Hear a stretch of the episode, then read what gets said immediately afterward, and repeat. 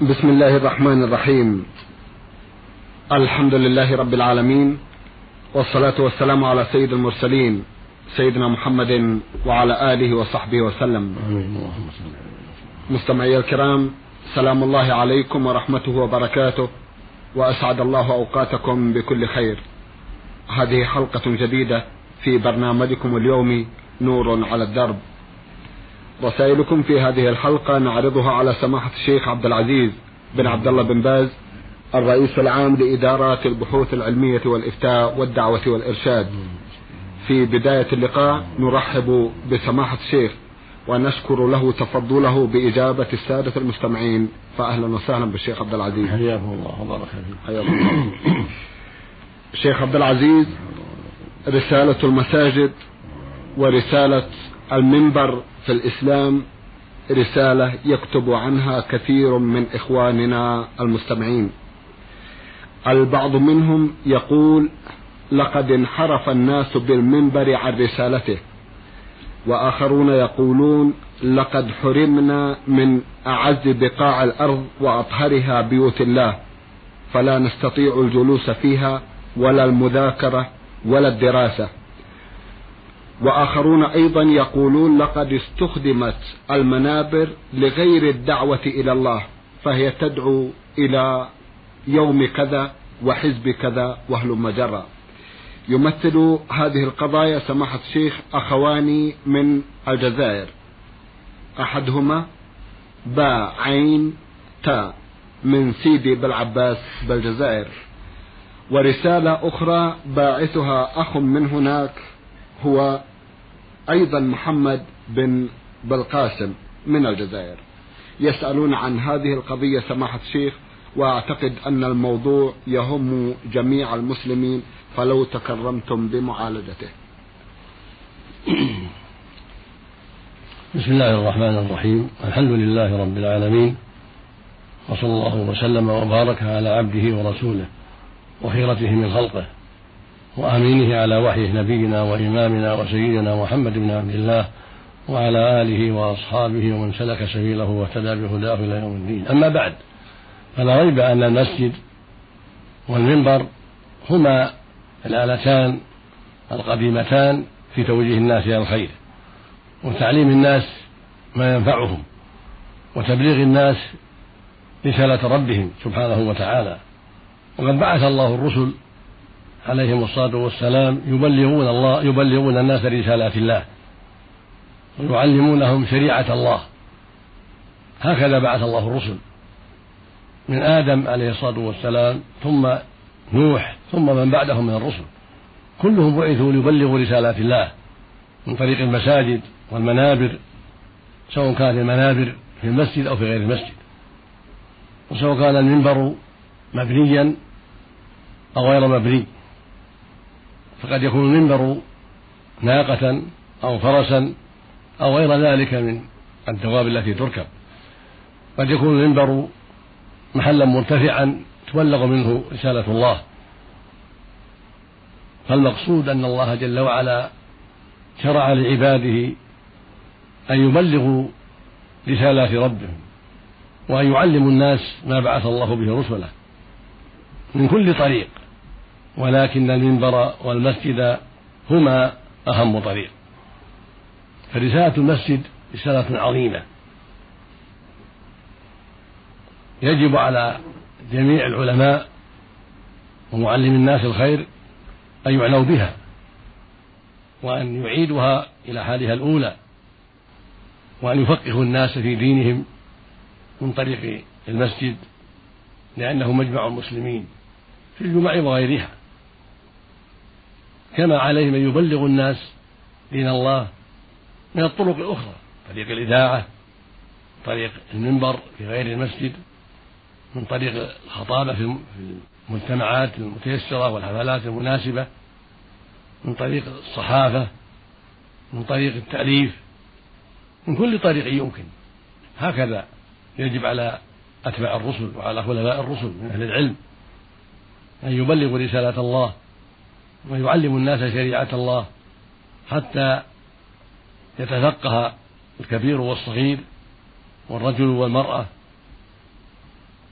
والموافق والمخالف حتى تقام الحجة وتقطع المعذرة. ولا يجوز لولاة الأمور ولا غيرهم أن يحول بين الناس وبين هذه المنابر. إلا من علم بأنه يدعو إلى باطل فإنه يمنع أينما كان. أما من دعا إلى الحق والهدى فالواجب أن يشجع وأن يعان وأن تسهل له الوسائل التي يبلغ بها أمر الله وشرعه سبحانه وتعالى. وعليكم أيها الإخوة في كل مكان في الجزائر وفي المغرب وفي جميع أنحاء الدنيا عليكم أن تقوموا بواجبكم حسب ما أعطاكم الله من العلم بكتابه وسنة رسوله عليه الصلاة والسلام. عليكم أن تبلغوا رسالة الله أينما كنتم في المسجد وفي البيت وفي الطريق وفي السيارة وفي الطائرة وفي القطار وفي كل مكان. ليس للتبليغ محل مخصوص بل التبليغ مطلوب في كل مكان. حتى ولو كنت في الطريق تمشي مع أخيك أو مع إخوانك حتى ولو كنت على مائدة تأكل منها مع إخوانك تبلغ رسالة الله. في أي مجتمع وفي أي مكان تستطيع التبليغ عليك أن تبلغ. والله جل وعلا يقول فهل على الرسل إلا البلاغ المبين؟ ويقول سبحانه يا أيها الرسول بلغ ما أنزل ربك. ويقول الرسول صلى الله عليه وسلم بلغوا عني ولو آية. ويقول عليه الصلاة والسلام نظر الله امرأ سمع مقالتي فوعاها ثم أداها كما سمعها.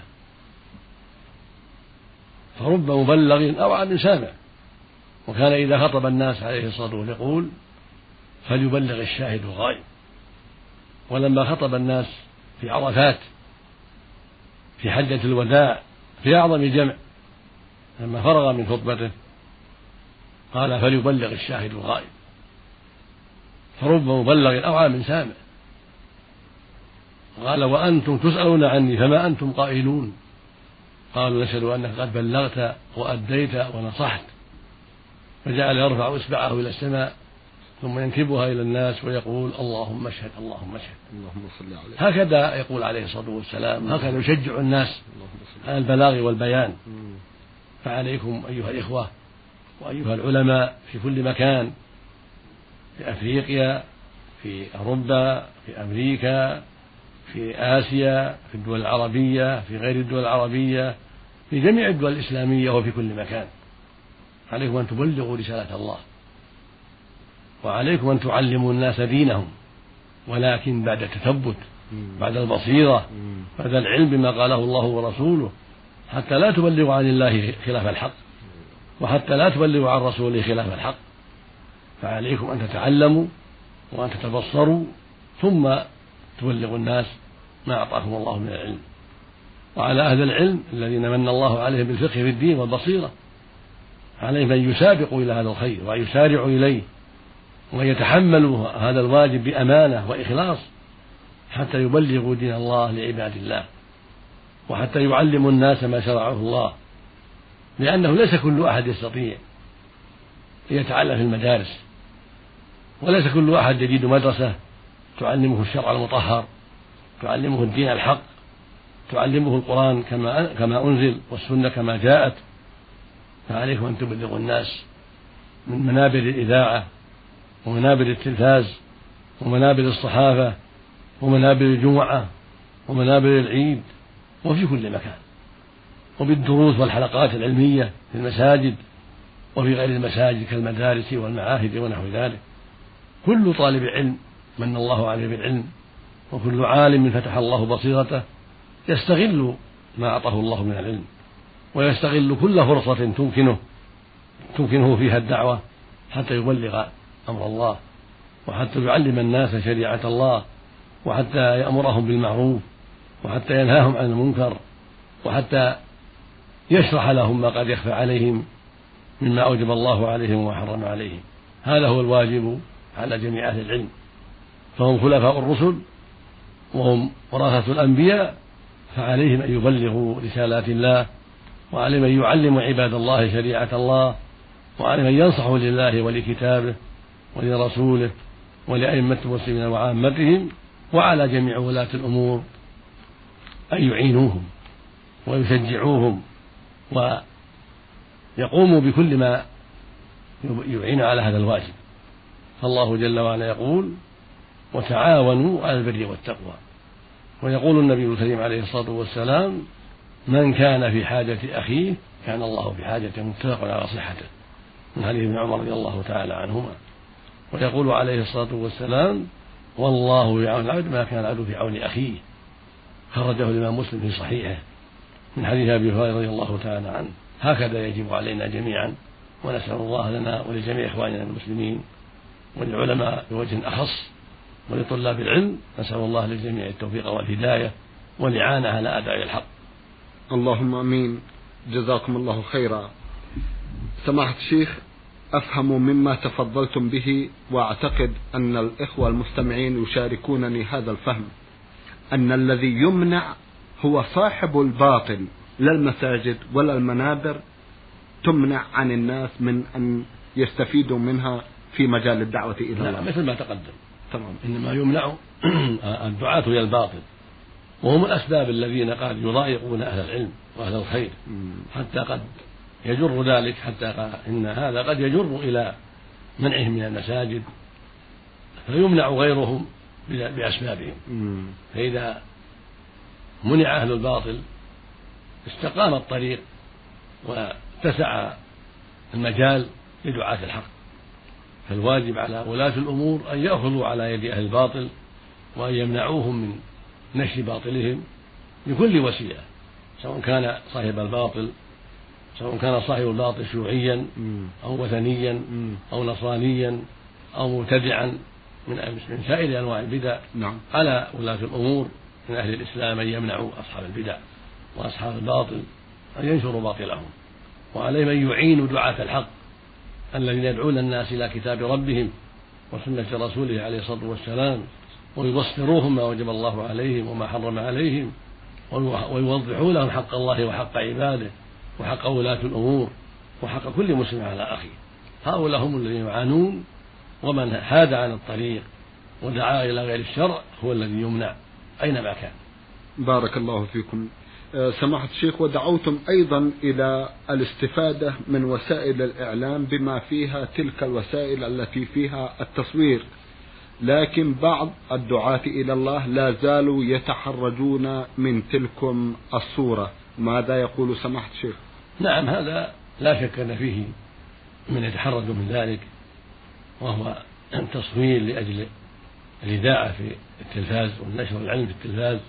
وهذا يختلف بحسب ما أعطى الله للناس من العلم طيب. والإدراك والبصيرة والنظر في العواقب فمن شرح الله صدره واتسع فوق علمه ليعمل في التلفاز ويبلغ رسالات الله فله أجره وله ثوابه عند الله. ومن اشتبه عليه الأمر ولم ينشرح صدره لذلك فنرجو أن يكون معذورا. أما أنا فأعتقد أن من شرح الله صدره لذلك وأعناه الله على ذلك فإن هذه المصلحة العظمى وهي نشر الدين وتوجيه الناس إلى الخير يغتفر في جنبها ما يقع من تصويره لهذا الأمر ويصور من أجل هذا الأمر نعم. فإنها مفسدة جزئية تنغمر في جنب المصلحة العظمى التي هي تبلغ الناس رسالات الله وتعليم الناس شرع الله وتوجيه الناس إلى الخير حتى لا يخلو المجال لأهل الباطل وحتى لا يتسع لأهل الباطل أفق دعواتهم إلى باطلهم. نسأل الله السلامة والتوفيق. نعم. اللهم آمين. جزاكم الله خيرا. ننتقل إلى رسالة أخرى ومواضيع أخرى. وأولى هذه الرسائل رسالة من أخ يقول دال فا لام باء مصري مقيم في المملكة. أخونا يشكو من بخر في الفم ويشكو أيضا من وضعه في الصلاة وكذلك في الحج وفي العمرة. هل يأثم إذا ذهب إلى المسجد أو إذا طاف وسعى وهو على تلكم الحال؟ أفيدوه لو تكرمتم سماحة الشيخ. هذا الأمر قد يقع لبعض الناس فالواجب عليه أن يعنى بالأسباب التي تزيله. بالعلاج وتعاطي الأدوية وعرض أمره على المختصين من الأطباء لعله لعله يجد علاجا يزيل عنه هذا البخر الذي قد يتأذى به من يجاوره فهو متى عجز عن ذلك ولم يتيسر له العلاج فإن كان يضر من حوله من المصلين ويؤذيهم فله عذر في الصلاة في بيته كما منع النبي صلى الله عليه وسلم من أكل ثوما أو بصلا أن يصلي مع الناس. وكان يخرجهم من المسجد عليه الصلاة والسلام لئلا يتأذى به المسلمون. قال صلى الله عليه وسلم أكل ثوما أو بصلا فلا يقربن مصلانا. قال فإن الملائكة تتأذى مما يتأذى منه بنو آدم. فالحاصل أنه إذا كان هذا البخر شديدا يتأذى به من يجاوره في المسجد فإنه يعذر في ترك الجماعة والصلاة في بيته بعد أن يجتهد في العلاج وأسباب إزالته فإذا عجز عن ذلك فهو معذور. أيوة. أما الحج لا الحج يحج كل أحد. نعم. فالحج يحج ولو كان في هذا الأمر يحج ويعتمر ولا وليس وليس يلزمه أن يلاصق أحدا في هذا. وعند الزحام هو كغيره لا يضر زحامه مع الناس في الطواف أو في السعي أو في رمي الجمار لا نرى هذا عذرا في الحج ولا في العمرة إنما هذا في الجماعه خاصه طيب. صلاه الجماعه خاصه طيب. نعم. وبالنسبة للزيارة آه، سماحة الشيخ؟ أما الزيارة فهذه يختلف. أيوه. إن كان المزور يسمح له بذلك ولا يتأذى بزيارته لقرابته منه أو صدقته له أو أسباب أخرى فلا بأس عليه. فأما إن كان المزور يتعذى به فإنه لا يزور.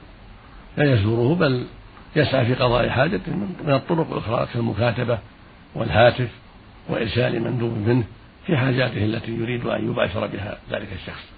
بارك الله فيكم. نعم. وزيارة قبر النبي صلى الله عليه وسلم والصلاة في المسجد النبوي الشريف. زيارة قبر النبي صلى الله عليه وسلم سنة وقربة. إذا كانت زيارة القبور الأخرى سنة فمن باب أولى زيارة قبره عليه الصلاة والسلام. نعم. والصلاة في مسجده صلى الله عليه وسلم سنة وقربة. ومن أجلها تشد الرحال. إلى مسجده صلى الله عليه وسلم وإلى المسجد الحرام وإلى المسجد الأقصى. كما قال النبي صلى الله عليه وسلم لا تشد الرحال إلا إلى ثلاث مساجد المسجد الحرام ومسجدي هذا والمسجد الأقصى. وقال عليه الصلاة والسلام صلاة في مسجدي هذا خير من ألف صلاة فيما سواه إلا المسجد الحرام. إنما الذي يمنع في أصح قولي العلماء شد الرحال من أجل القبر وحده. ويشد الرحل من أجل القبر. لا من أجل المسجد ولا من أجلهما معا ولكن من أجل القبر وحده. هذا هو الذي يمنع في أصح قولي العلماء لهذا الحديث بقوله صلى الله عليه وسلم لا تشد الرحال إلا إلى ثلاث مساجد. فإذا منع شد الرحال إلى مسجد غير هذه الثلاثة فمن باب أولى شد الرحال إلى بقعة أخرى أو إلى قبر. من باب أولى أن يمنع لأن المساجد أفضل بقاع الأرض. كما صح عن النبي صلى الله عليه وسلم قال خير بقاع الأرض مساجدها وشرها أسواقها.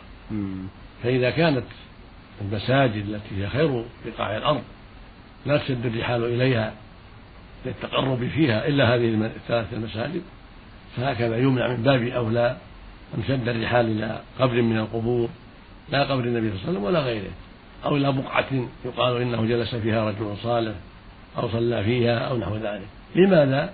لأن شد الرحل إلى القبر يتخذ وسيلة إلى الغلو ودعاء صاحب القبر والاستغاثة به أو النزلة أو الصلاة عند قبره أو الدعاء عنده وهذه وسائل للشرك الصلاة عند القبر أو الدعاء عنده أو القراءة من وسائل الشرك أما دعاء القبر دعاء صاحب القبر والاستغاثة بصاحب القبر فهذا نفس الشرك وعين الشرك الذي حرمه الله عز وجل. فمن فمن أجل هذا والله أعلم حرم الله شد الرحال إلى غير الثلاثة المساجد سدا لذرائع الشرك وسدا وحسبا لوسائله. فإذا شد الرحل ليصلي في المسجد وليسلم على النبي صلى الله عليه وسلم فلا بأس. دخل في الزيارة تبعا. أما يكون شده للرحل من أجل القبر فقط فهذا هو الذي يمنع. ولكن لا أظن مسلما يقصد هذا. فإن المسلم الذي يفهم الإسلام لا يقصد القبر وحده. نعم. وإنما يشد الرحلة أن يصلي في المسجد وأن يسلم على النبي صلى الله عليه وسلم. فتكون الزيارة تابعة للمسجد فلا حرج في ذلك. وأما من كان في المدينة مقيما فهذا يشرع له أن يزور بين وقت وآخر. ويسلم على النبي صلى الله عليه وسلم وعلى صاحبيه كما يزور البقيع وشهداء أحد ويسلم عليهم بين وقت وآخر. لقوله صلى الله عليه وسلم زوروا القبور فإنها تذكركم الآخرة.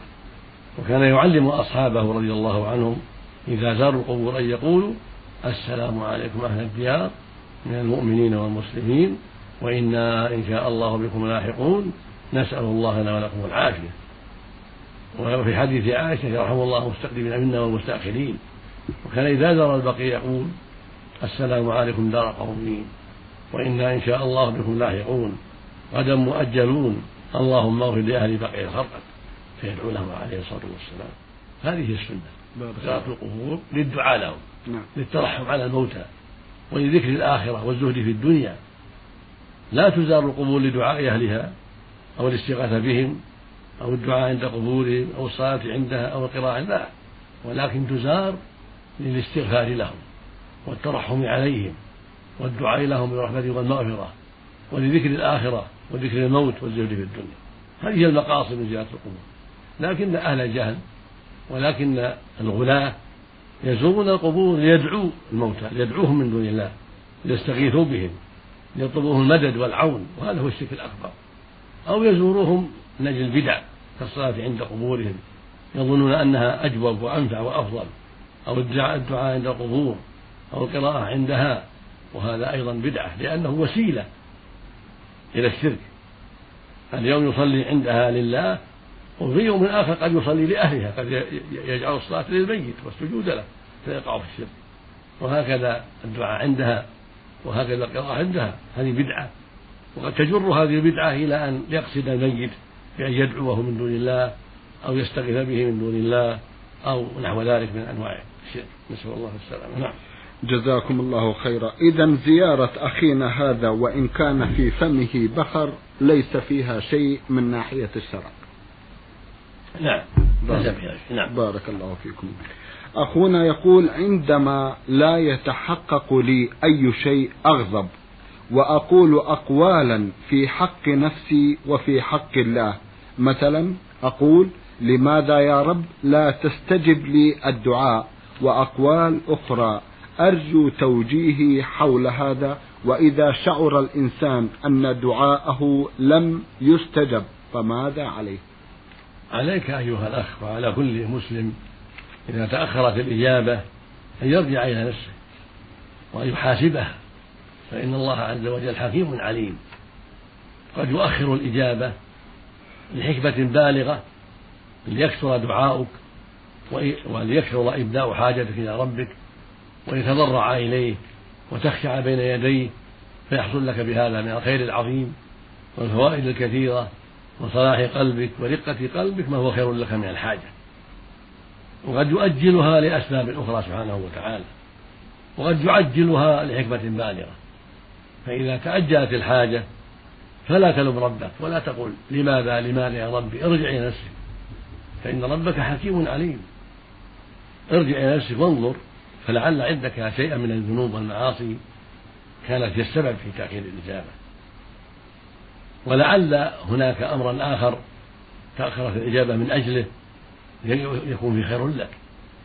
فأنت لا تتهم ربك ولكن عليك أن تتهم نفسك وعليك أن تنظر في أعمالك وسيرتك حتى تصلح من شأنك وحتى تستقيم على أمر ربك وحتى تعوده على بصيرة وحتى تمتثل أوامره وحتى تنتهي عن نواهيه وحتى تقف عند حدوده ثم اعلم أنه سبحانه حكيم عليم قد يؤخر الإجابة لمدة طويلة كما أخر إجابة يعقوب في رد ابنه عليه يوسف وهم وهو نبي عليه الصلاة والسلام. فقد يؤخر الإجابة لحكمة بالغة. وقد يعطيك خيرا مما سألت. وقد يصرف عنك من الشر أفضل مما سألت. كما جاء الحديث عن رسول الله عليه الصلاة والسلام أنه قال ما من عبد يدعو الله بدعوة ليس فيها إثم ولا قطيعة رحم إلا أعطاه الله بها إحدى ثلاث. إما أن تعجل له دعوة في الدنيا وإما أن تدخر له في الآخرة وإما أن يصرف عنه من الشر مثل ذلك. قالوا يا رسول الله إذا نكثر. قال الله أكبر. فبين في هذا الحديث عليه الصلاة والسلام أن الله سبحانه قد يؤخر الإجابة إلى الآخرة ولا يعجلها في الدنيا لحكمة بالغة لأن ذلك أصلح لعبده وأنفع لعبده. وقد يصرف عنه شرا عظيما خيرا له من إجابة دعوته. وقد يعجل هذا. فعليك بحسن الظن بالله وعليك أن تستمر في الدعاء وتلح في الدعاء فإن في الدعاء خيرا لك كثيرا.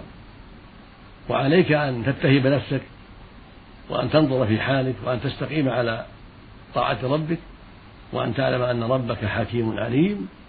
قد يؤجل الإجابة لحكمة وقد يعجلها لحكمة وقد يعطيك بدلا من دعوتك خيرا منها. والحديث الصحيح يقول عليه الصلاة والسلام يستجاب لعبد لأحدكم ما لم يعجل. فيقول دعوت ودعوت فلم أره يستجاب لي فيستحسر عند ذلك ويدع الدعاء. فلا ينبغي لك أن تستحسر ولا ينبغي لك أن تدع الدعاء بل الزم الدعاء واستكثر من الدعاء وألح حال ربك واضرع إليه وحاسب نفسك واحذر أسباب المنع من المعاصي والسيئات وتحرى أوقات الإجابة كآخر الليل ومن الأذان والإقامة وفي آخر الصلاة قبل السلام وفي السجود. كل هذه من أسباب الإجابة. وعليك بإحضار قلبك عند الدعوة حتى تلح وحتى تدعو بقلب حاضر. عليك بالمكسب الطيب. فإن كسب الخبيث من أسباب حرمان الإجابة رزق الله الجميع التوفيق والهداية. نعم. اللهم آمين. رسالة أخرى وصلت إلينا من الأخ عبد الستار موسى مصطفى يقول مدرس مصري يعمل في الحديدة باليمن. أخونا يقول معلوم أن المغترب يعود إلى بلده وقد اشترى من العملات العالمية مثل الدولار وجنيهات الذهب أو حتى أي عملة غير عملة بلده. ثم يعود لبلده ليبيعها فيسعى وراء أعلى سعر يبيعه به. ومن أماكن البيع ما هو رسمي لدى الدولة ومنها ما يسمى السوق السوداء. والسؤال هو متى يكون هذا ربا فضل وماذا ينبغي عندئذ؟ أفيدونا أفادكم الله. العمل تختلف. فإذا باع عملة بعملة أخرى يدا بيد فهذا ليس فيه ربا. كأن يبيع الدولار بالجنيه المصري أو بالعملة اليمنية يدا بيد فلا بأس. وهكذا إذا باع أي عملة بعملة أخرى يدا بيد فإنه ليس في هذا ربا أما إذا باع العملة بعملة أخرى إلى أجل كأن يبيع الدولار بالعملة اليمنية إلى أجل أو بالجنيه المصري أو الاسترليني أو الدينار الأردني أو العراقي أو غير ذلك إلى أجل هذا يكون ربا لأنها منزلة منزلة الذهب والفضة. فلا يجب بيع بعضها بعض نسأ بل لا بد من القبض في المجلس.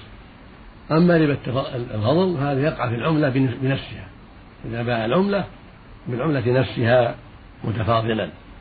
كان يبيع الجنيه الاسترليني بجنيه استرليني وزيادة. كجنيه استرليني بجنيهين. هذا ربا. ولو كان يدا بيد ربا. أو يبيع العملة السعودية عشرة بعشرة ريال عشرة ريالات بعد عشر ريال. هذا ربا فضل وإذا كان إلى أجل صار ربا فضل نسيئة جميعا. فيه نوعان ربا وهكذا أشبه ذلك. كالدولار دولارين بثلاثة إلى أجل أو حالا. كان حالا يدا بيد هو ربا فضل. وإن كان إلى أجل كان ربا فضل ونسيئة جميعا. اجتمع فيه الأمران. هذا هذه وجوه الربا. نعم. بارك الله فيكم. سماحة الشيخ في ختام هذا اللقاء أتوجه لكم بالشكر الجزيل على تفضلكم بإجابة السادة المستمعين وأرجو أن يتجدد اللقاء وأنتم والمستمعون على خير إن شاء الله تعالى. الله اللهم آمين. مستمعي الكرام كان لقاؤنا في هذه الحلقة مع سماحة الشيخ عبد العزيز بن عبد الله بن باز الرئيس العام لإدارات البحوث العلمية والإفتاء والدعوة والإرشاد وسجلها لكم من الإذاعة الخارجية الزميل أحمد الغامدي. شكرا لكم جميعا وسلام الله عليكم ورحمته وبركاته.